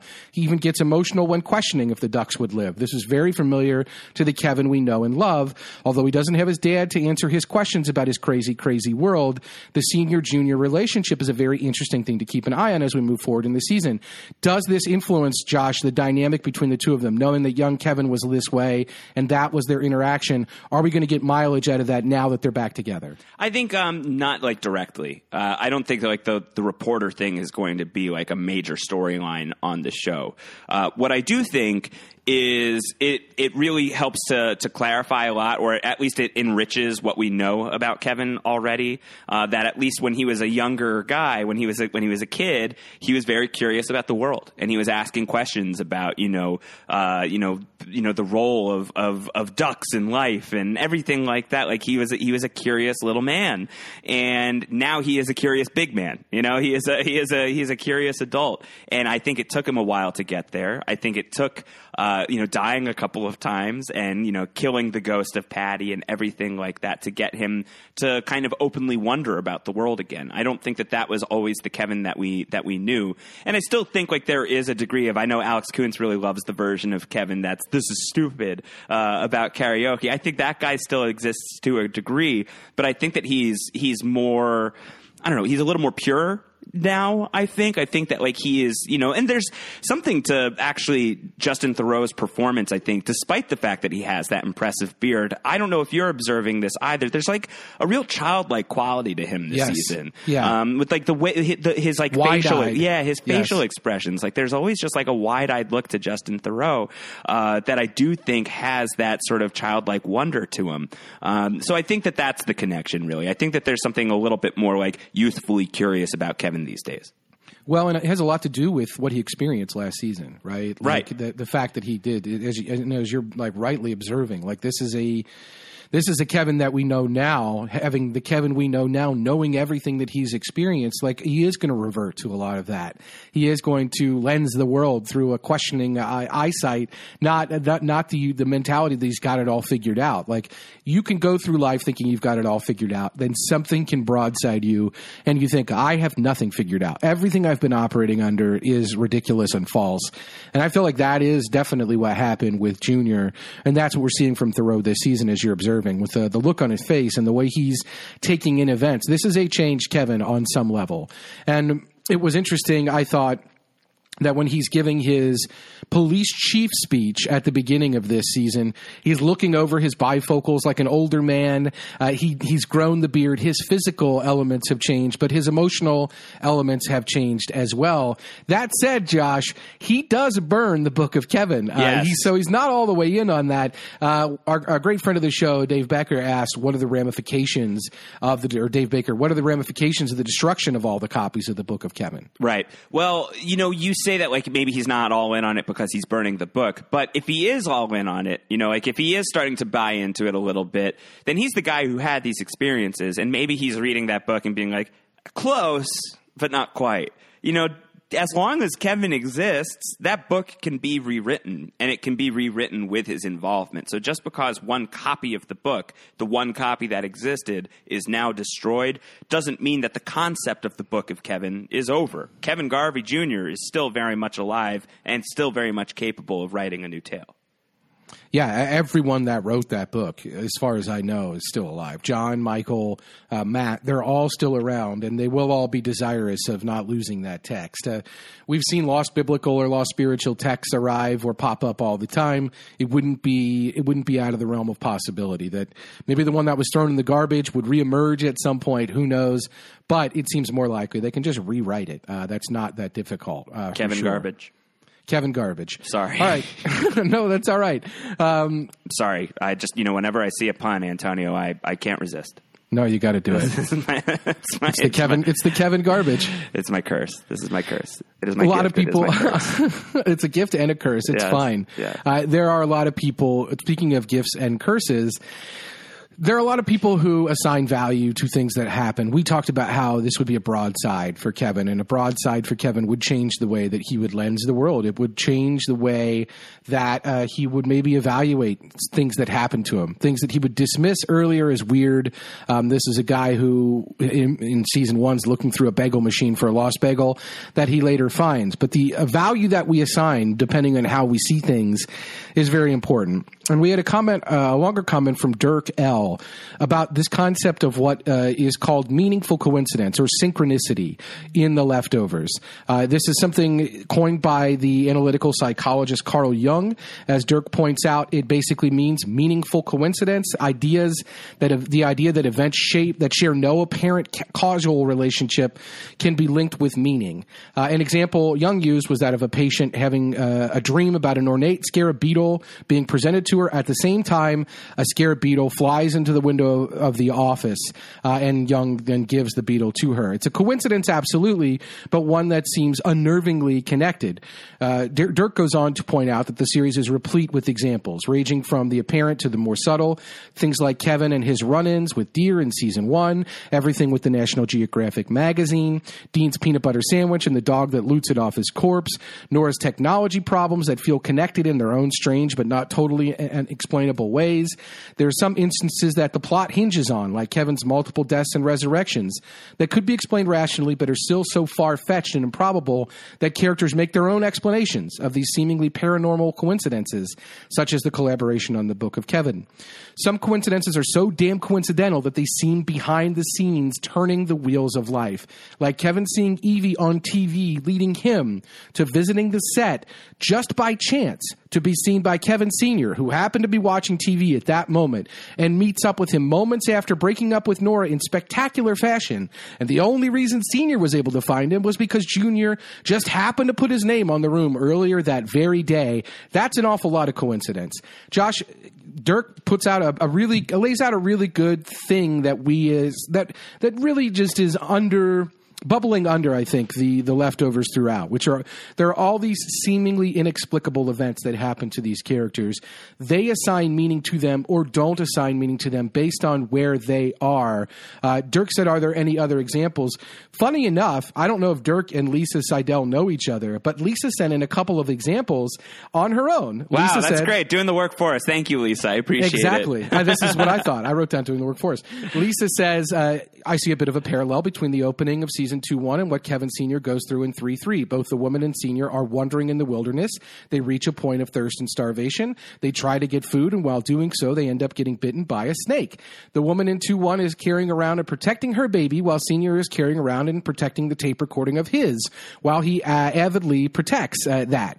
And senior does not die, but just like the woman has her baby taken away from her, Grace takes the story of Junior from Senior while he sleeps and adopts it to her own needs. It's a great, great parallel. Yeah, that's awesome. Yeah, and that's a parallel, not a coincidence per se, but this is something that runs throughout the leftovers. These parallels, these coincidences. Lisa also points out that what Lori and John are doing seems to be a parallel to what the microwave people are doing. Lori and John are running a scheme where they help people who lost someone in a non-departure way by having Lori dig up information on them. John conveys it, and then they take their money and shred it. Compared to the microwave people who deal with people who lost someone in the departure, they know everything about them, looking up information on them. They send someone to convey the message, and then, well, we aren't exactly sure what happens next because they didn't take Nora's money. But that too is a parallel, in a sense, to Lori and John, who stopped helping a man because the woman he was seeing information on, seeking information on was departed. He didn't fit the bill of what they were looking for, like Nora clearly didn't with these people, and they turned him down. So those aren't coincidences per se, but life is full of these coincidences. This show is full of these coincidences and parallels. The idea that there would be these parallels seems in the context of the story. Like, wow, what are the odds that this would happen with this person and this would also happen with this person? Like, there are these coincidental parallels in the meta of this, Josh. Uh, this is a show, I think, that isn't just about these coincidences or the synchronicity. It's mainly about how we interpret Right. weird events like that, right? Yeah, and I think the other thing too is, first of all, that's totally right. Um, but also, it's just good storytelling. Like that's great storytelling. You have that scene in the cave in the first episode of season two, uh, and it's a very, very memorable scene. And you have an opportunity with this story with Kevin Senior to repeat those moments in a way that's really beautifully articulated by Lisa. There, I think that's just that's good that's good narrative storytelling right? Like that's just good artful fiction in terms of something that echoes an iconic moment from before. Uh, it's already in the arsenal. You know these are scenes that you can draw upon later on down the line. And i and i love that. I hadn't thought of those two in connection to each other before but that's a really beautiful thing. And i think it's i think it's just flat out good writing beyond just the, the meaningful coincidence of it all which i think is a beautiful way of looking at the leftovers too Yeah, and it gives us great fodder for podcasting, right? It's it's why Yeah, I found the it's why I found the rewatch to be really beneficial because there are all these things. Uh, it's why the story of Kevin as a possibly messianic figure is so great because it lends a new way of looking at previous events that happened, and it does bring in more parallels and it brings in more of these things. And the core parallel at the center of this, of course, and that we're going to I think mine through the rest of the season is the parallel between senior and junior the idea that they were both cops who had their uh, stuff together, more or less, that this event happened, and the event happening maybe has caused them to unravel and has brought out these other issues that they were lying dormant in them at the time. Were they crazy? Are they crazy? Uh, to to use a an indelicate term, perhaps, or uh, is there something more? The same questions are being asked about both of them. That was a, a central underpinning of season one with Kevin Senior. Is he crazy or is he on to something bigger? Probably he's just crazy, but we don't know. There are things that are happening that we can chalk up to mental illness, or we can chalk up to some spirituality. They seem to really like playing with that that question. They talked about how that was a central question that uh, the Prophet Muhammad, peace be upon him, as I always say out of respect, uh, was going through himself like that that they really found that fascinating. That when he first started hearing voices the voice of god he thought to himself like i'm nuts. Like this isn't right. And i believe there is some connection to that idea uh, from the prophet uh, to ultimately what the fake Evie was holding up on the sign in the background. If you, and I don't want to go into great detail about this because I'm sure I'll butcher it, and when I'm trying to be respectful, I'll just be terrible. But I think that that, that is mentioned at least in that particular uh, passage that she is citing on that sign. That that you are not crazy. Like the the prophet that is carrying these messages, he's not crazy. Uh, he's not insane. Uh, and so that is a, a, a thing that is that has been brought up, and these these parallels between those two characters, I think we're going to get a lot more mileage out of the rest of this season. So I think that that's. Uh, that's an interesting thing to look at. Lisa also asked, "Is Lori a force of good?" And Lisa said, "Well, I do think Lori is right that some part of Kevin wanted to run away. Do you think it was her? It was projection when she told Kevin that the reason Kevin saw Evie was because he understood her need to run away from her family? Is it just Lori justifying within herself that Kevin understands what she did in season one to make herself feel better for doing it? Wow. Josh, what about Lori? Like, it, We're psychoanalyzing the psychoanalyst now. Well, listen, it is on the table because Yeah. look what Lori did in season two. She brought these people out of the guilty remnant, tried to give them something else, essentially steered them into oncoming traffic. Like this is a Lori who, in trying to do good, has caused harm to people. Right? Yeah, no, hundred percent. Like literally into oncoming traffic. Uh, what do Yeah, we, not metaphorically. What was the name of that character again? Do you have any? Recollection I don't remember. Yeah, it it was, a very a car- sad story. You know, Car crashy McSad wife. Yeah. Yeah, yeah, it was really, really, really tragic. Um, I think it's a good point. Uh, I think that Lori, you know, just like how everybody is still kind of, you know, no one's really at peace on this show. Uh, or at least not many people are at peace on this show. I can't imagine that Lori would fall into the category of people who really have it all together. Uh, she certainly seems happier these days. She and John seem pretty happy together, but I could see I could see that. I think that Lori still probably has some regret over her relationship with Jill. Does not seem to be especially warm these days. Like Jill and Kevin are fine. Doesn't seem like Lori and Jill are like super tight these days. Um, so yeah, I think I think that that is exactly she could be speaking about herself. You know, like she could say exactly that about like you identified with the need to run away, and could just be talking about herself. Like she could be you know looking into a mirror and saying tho- those exact words, and would hold the same exact meaning. Yeah, I think that that is. Uh, I think that's that's.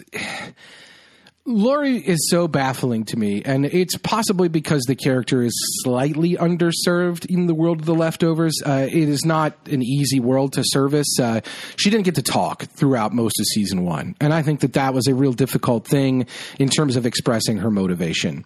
We had uh, a long scene with her and Meg where the divorce is happening, and Meg is reading out for Lori the the ideas behind the divorce, and we saw these moments with her throwing away a lighter that Jill gave her that that said something to the effect of "Remember me," and then really running to try to get the lighter back. Uh, we saw her going to horrible lengths, and then in season two regretting them. Now in season three, it does seem like her and John are at a place where they are doing good for people, and when it comes to potentially being fraudulent or doing real bad, which is working on the departure element of this, they're not doing it. I think they see themselves as doing the work of generalized psychics. I don't know how they make money otherwise if they're shredding the money, but we talked about how this seems more likely they're shredding it because they do want to be altruistic about it. It isn't a scam they're running. The scam that they're running is to scam people into happiness, and that's all they're going for at this point. They're scamming people into closure. Uh, they're not really doing anything else. But it's funny that there is a slight parallel between them and what's going on with the machine people because it doesn't seem like the machine people are interested in delivering happiness. Maybe a little bit of quote unquote closure or the opportunity at closure, but I don't think happiness. Like, I don't think anybody who goes into the machine willing to kill themselves is happy with their lives uh, as it is or as they stand. It's funny because even though we think the machine might be just incinerating people, even one of the doctors who's involved with the machine, Josh, says she doesn't like the odds. Yeah. She doesn't like that you might just go out into the middle of sp- space and just be dead, right? Like, so even those people are saying, like, if you're going to the this machine, like, you're gonna, you have to really kind of be in a position where you're willing to accept that it might not work. Yeah. Yeah. Yeah. So I don't know. Uh, this is a complicated show. It's so complicated. It's very and- heavy. and the idea is ultimately that that Lori and Kevin or Lori and John are giving people some kind of closure. The machine people are not doing the same thing. They're giving people the opportunity at closure, uh, and I think those two things are very very different. And well, the- they're closing them in a box. They are closing them in a box. Uh, Closure of a kind. yes, uh, uh, yeah, that's a different show. I think uh, what's in the box ultimately is a question that we would ask, and there are boxes in other shows. A mystery box, so there is some element there, but they are doing that, but they're not. They're not providing direct closure. They're providing the opportunity of closure. And honestly, what they're doing with pulling out the rug out from under Nora is the polar opposite of that. They're making it worse, right? They're dangling the opportunity at taking some control of your life in front of her, and then they're pulling it away. We saw what impact that had on Burning Man. Uh, we have not seen what impact that will have on Nora, but that's why it does seem like they're more manipulative, unlike John and Lori, who are being altruistic. And if they're manipulative in any way, it's manipulating with good intentions, like manipulating people people where they're like, okay, I finally got some closure on my wife who was dead in a coma and I never got to say goodbye to. I can, they can provide that closure. So even though it's not real, it is meaningful and it is valuable, hopefully, to those people.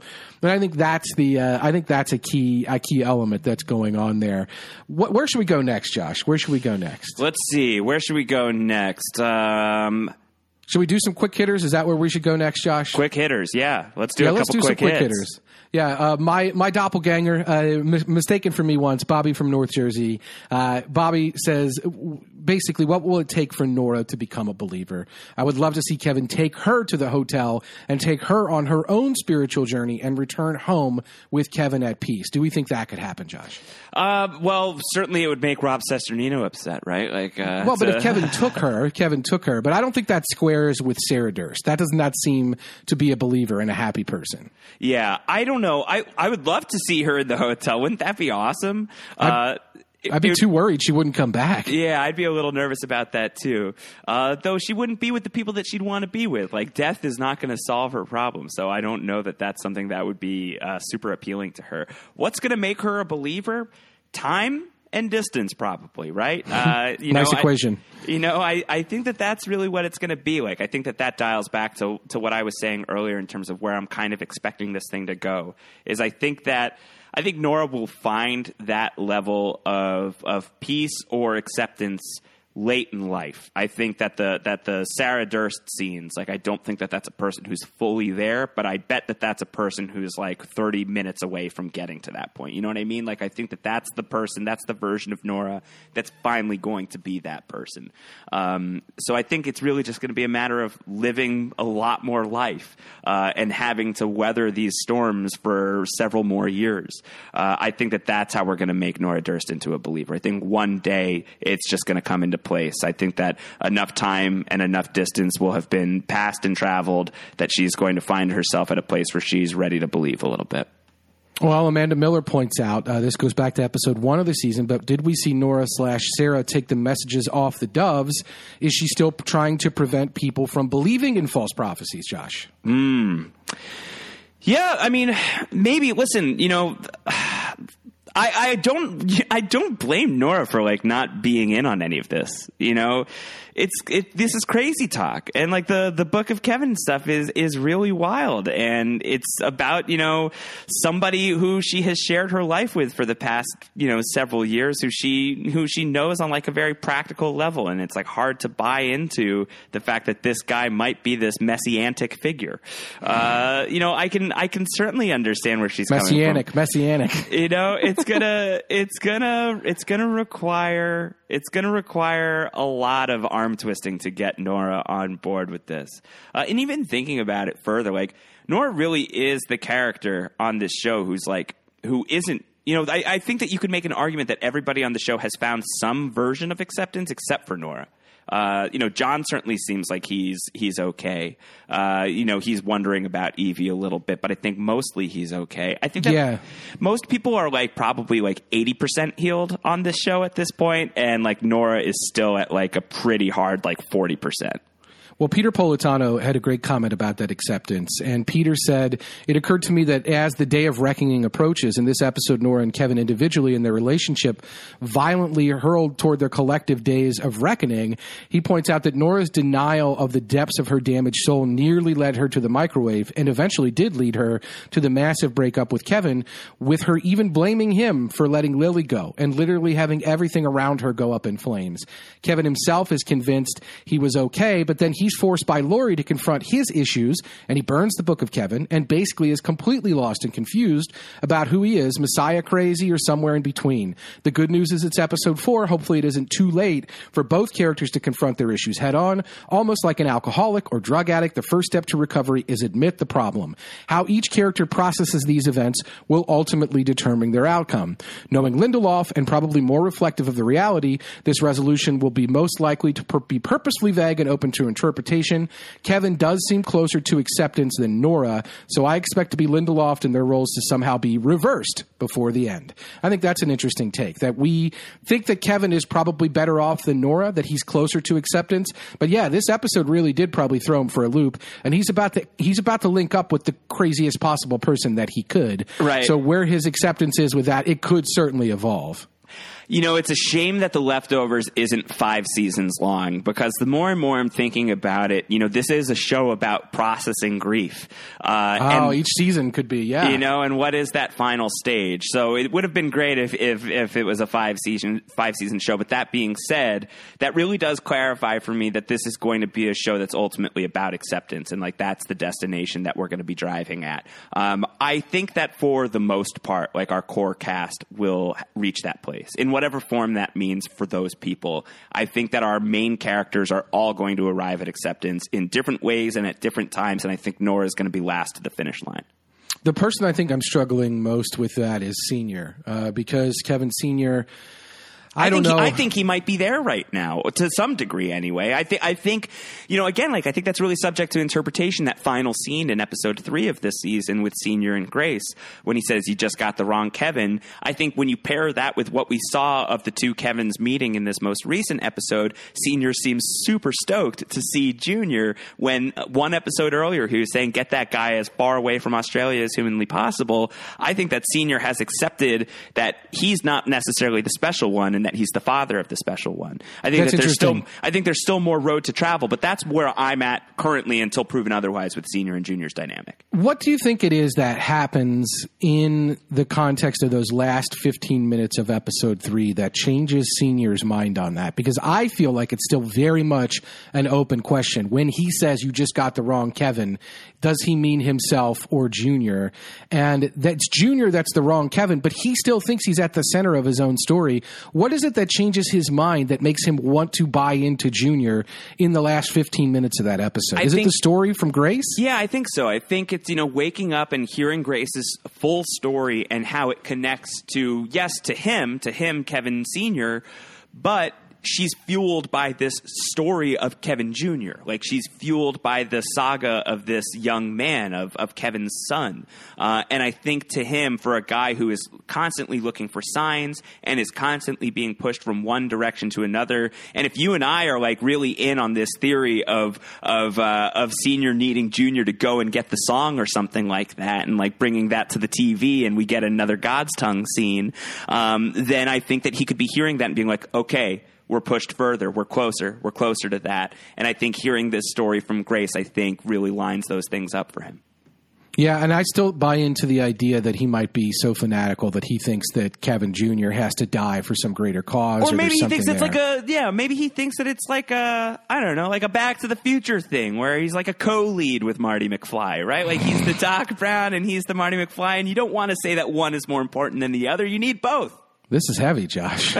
Deja vu. Uh, yeah, no, that's possible. It is. Uh, it's fascinating to me because we are also the unspoken part of this. Or we talked a lot about how there are these metaphors about killing children and all of that, and how Kevin did push young Patti into the well. But we what we didn't talk about, which James Newfield had written in a comment about, was an international assassin. Of course, the man at the bridge, who we thought might be David Burton, who we haven't seen this season, and I don't know if we're going to see. That man says you have a choice cross or jump. And Kevin said, Why would I jump? And that guy says back, Because you don't want to kill a child. And we have the, the killing a child thing with the cancer uh, cure question. We have uh, the Abraham and Isaac thing brought up. It just feels like there is some element of that that's going to play into the junior senior story. That feels real to me. Yeah. And so I don't know if that is the product of a senior who has accepted that he's not really I think he's probably accepted that he that he thinks he's special. That's what he's accepted. And I'm not sure that that's true. I think unfortunately he's just a little touched and he's not really accepting who he truly is. Uh, and I think that's the difficult part. That's not to say he's not happy right now. He seems happy. Bounds out of that van. He gives Kevin a hug. You're right. He's happy to see him instead of upset. But I do wonder if Kevin Senior thinks Junior's going to need to die to prevent something or to free something or to change something. So that's the part I'm really, really concerned about. Well, then Uh, that could you know then that can push him closer to acceptance when he realizes that like oh no, the- I just killed my son. yeah exactly Yeah. like you know that is a dark way to get there. Uh, but I think you know the proof would be in the pudding at that point. And I Well, at that point, cancer gets cured, right? right, exactly. So you know, six of one, half dozen of another. Uh, Yes. But but yeah, I don't know. I, I just think that that's uh, that's a fascinating part. Uh, a lot of people, Patrick Siegert uh, emailed in and thought that uh, Nora is going to commit suicide and that Kevin is going to go to the hotel to free Nora. Uh, it does seem like what we're thinking is going to happen on this season in the last four episodes. Is some form of death that brings Kevin to the hotel, uh, and that Kevin is going to maybe try to free someone from the hotel after they've died. We know it's not going to be Nora unless he's right there in the room with her and somehow finds a way to take himself to the hotel in that room. Uh, and uh, and I just don't know that, that that would all play out. I mean, we're not seeing people being dead for a week and then being brought back from the hotel. It doesn't seem to play that way. It's more of a freeing of a lost soul kind of thing. So I don't know. Uh, I don't know. It just does seem like there's this death that's coming, and it seems if you're talking about Kevinism in the story of that, the most likely death is is Kevin Jr. I think so too, yeah. yeah, it'll just be fascinating. Um, that I, I don't know. We'll see ultimately where that goes. Two two more quick hits, Josh. Right as we wrap up here, uh, our great friend Alex Coons asked, "I was really interested in the music choice for this episode. Take on Me was great, but the classical music during the breakup scene really caught my attention. What do you think they used the music so heavily in this episode when the usual leftovers theme would have worked just as well? Were they directly trying to make a connection to the other hotel that prominently featured classical music. Oh, music? that's a good. That's a good connection. Um, I don't know. There's something. I don't know. There's something kind of like operatic about the breakup, right? Like I Yes, think there's I- fire. There's- yeah, there's you know. water storming down. Elemental, yeah. yeah, uh, yeah. I I think I I think Is Take right. on Me's lead singer a uh, a fat woman? Like, uh, is that the opera? Like the ending, the opera ending? Like, is that what it is? It's The not fat over, lady singing? Not Yeah. over until the fat lady sings. Yeah. uh, yeah. I I love that. I I think that there really is sort of that like epic operatic quality to that scene anyway, and the choice of music there kind of underscores it. Uh, and I and I love its connection to the hotel too. Uh, I I loved spending time in like an actual hotel in this episode. You know, like I loved that we weren't in like some otherworldly hotel. We were in a different international hotel, uh, and I think that the parallels between it, you know, again, meaningful coincidences uh, are are uh, they abound in this episode. Yeah, it is. Uh, it is. It's there. Uh, it is there. Meaningful coincidences, as we pointed out, uh, purposeful coincidences. They are all there. You got to think. The best part of it for me is you got to put yourself in Kevin Garvey's brain. Like, what does he think? Basically, anytime he goes to a real hotel now, the TV's not working. He's got to call down to the desk. Uh, Stop me if you've heard this before. You know, like this is a thing where Junior has to be really rattled anytime he's in a hotel. To be honest, because Yeah. it's like, what, what's going to happen now? Like, am, is there going to be a bird flying around? Am I going to get summoned to the lobby? Is somebody going to show up and try to kill me? Like, it is. Uh, it's really funny to think about, like Junior in these hotels and how he's got to look at uh, everything that he's facing and wondering if it's real and things like that. Uh, but these meaningful coincidences, synchronicity, it is definitely real. But they're also very meta and they reference back on themselves. Why we love the show, Josh. So Indeed. that's a big part of it. Another reason why we love the show are the themes, though. Uh, and our great, great, great friend, R. Philly, I'd like to wrap on this discussion.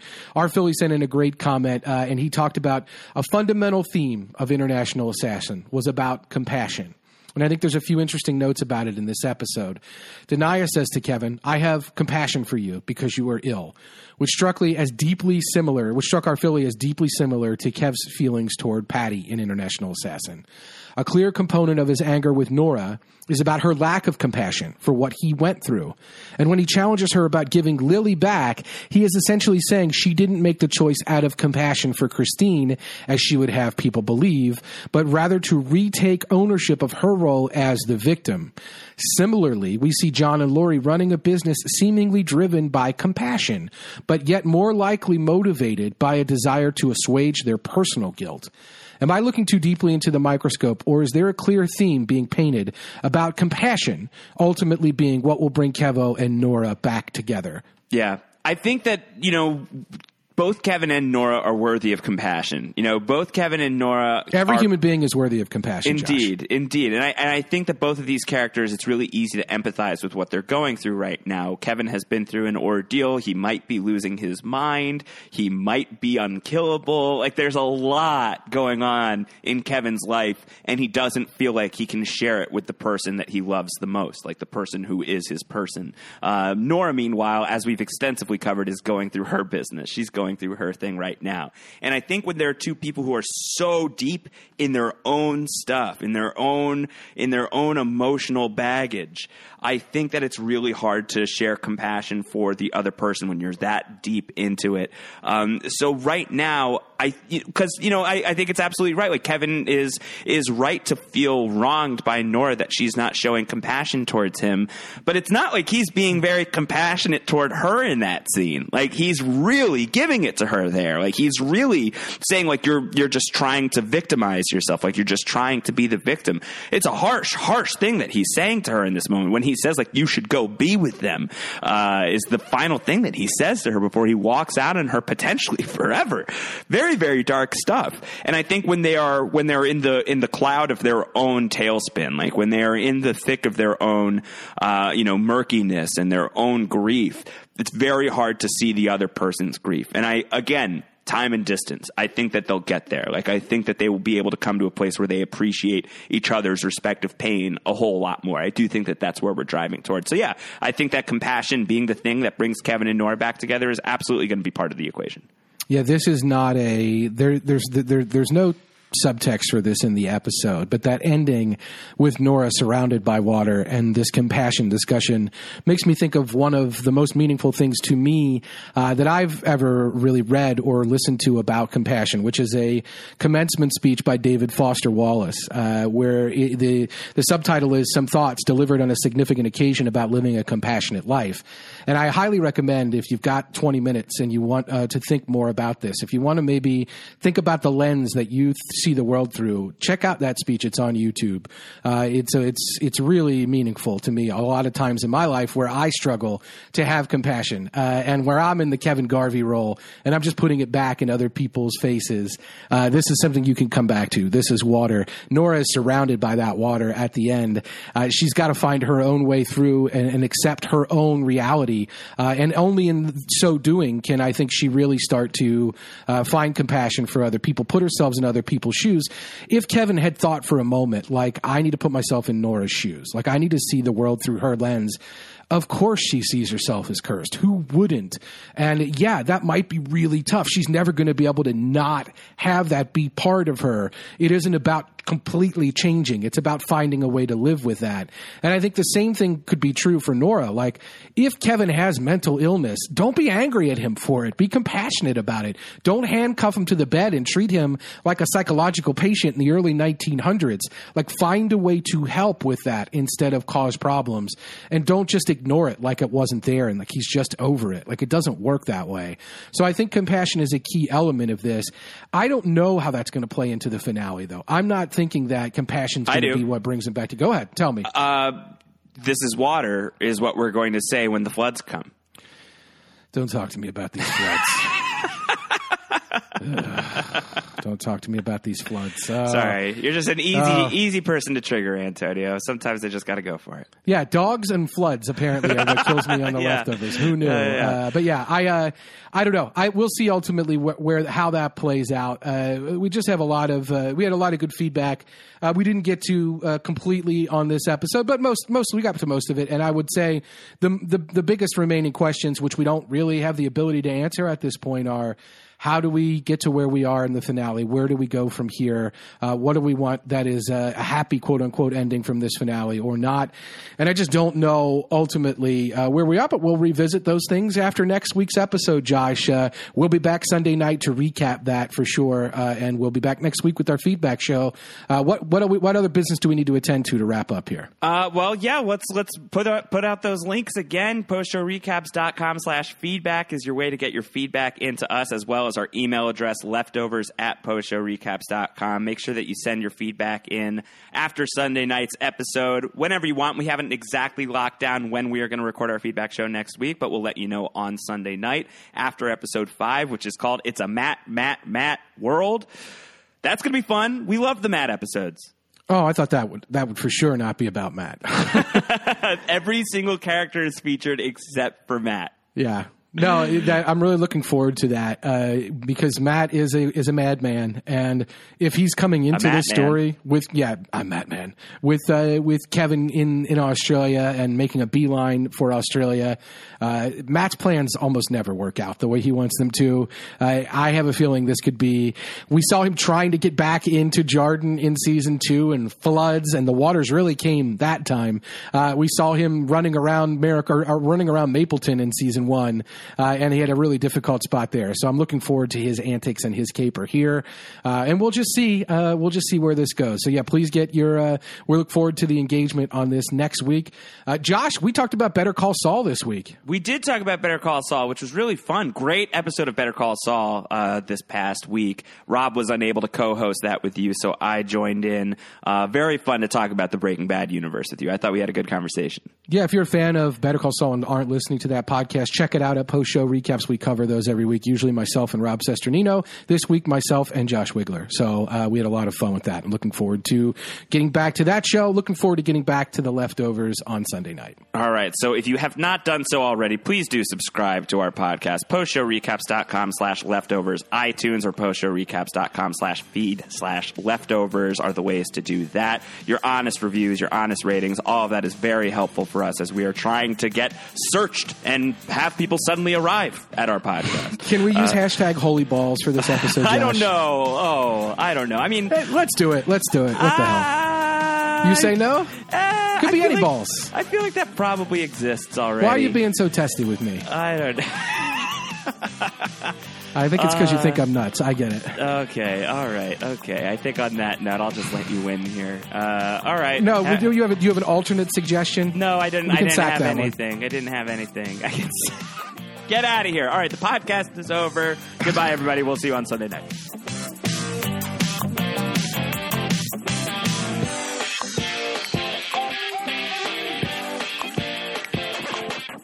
I don't know. Um, Antonio, hold on for one sec. I didn't realize my cat was in this room this entire time, and she's looking pretty desperate to leave. So let me let me fix that. Give me give me one sec.